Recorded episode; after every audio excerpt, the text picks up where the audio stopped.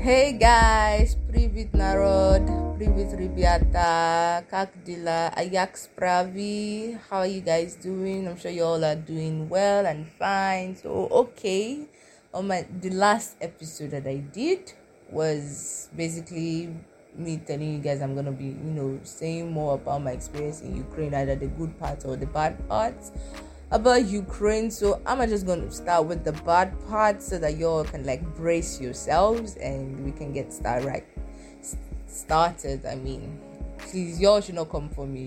Being a country that doesn't speak English can have a very very strong hold on you. So if my English is just like I said before, it's just waving up and down and blah blah blah and it's not making sense please don't come for me at this point i'm just like you know attend an English school and get my vocabulary back up again. That's on a period.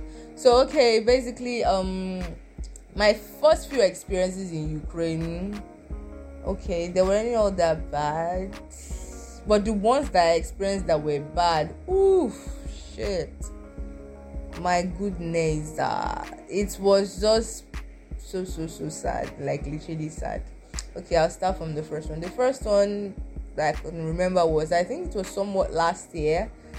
Um, I'll because where I stay right now is literally very very far from a place called Center. So basically, Center is a place whereby everybody literally goes to. Like it's a meeting place. It's actually just a very large place where everybody, if you're like, okay, you want to host a meeting, say let's meet at Center. So basically, that's just it. So from where I stay is like 30 minutes away from that place, and I was in a hurry to go somewhere that morning. I think I was in a hurry to go to work and I entered the bus. I got into the bus, man, and it was so so hectic. Because this is not the first time, this is not the second time, nor the third or fourth time they are doing this. Okay, I know that back in Nigeria, I literally don't take like on public transport because Nigerians they choke themselves together in the bus. They do that so, you know, I was thinking, okay, you're going to Europe, you're in Europe, everything must might be somewhat more organized. And um, to my realization is, I used to say Ukraine is Nigeria abroad. Period. That's how I see it. They they practically just behave like Nigerians, but I don't know, maybe in a touch manner. If if um if that's alright, I, I really don't know, but the experience that happened to me was I was trying to get into the bus. I got into the bus and hmm, the bus stopped on the highway. I was like, you on the highway. I've had the Fino say it. The bus literally stopped on the highway, man. And I was like, what gives? What literally gives? Why did the bus stop on the highway? What is this?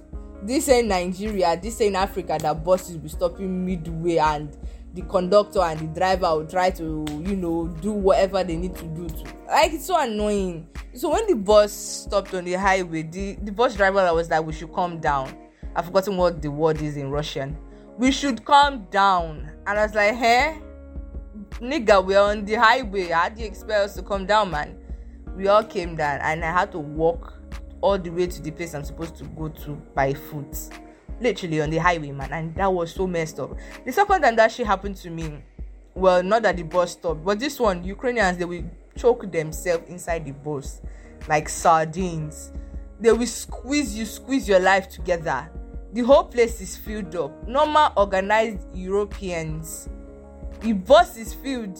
Okay, I literally thought maybe it's like that because I know in Nigeria everybody's just choked up and they are used to it. But then again, I came I didn't think that it's like that here in Europe or in Ukraine. It's literally like I literally think it's like that everywhere.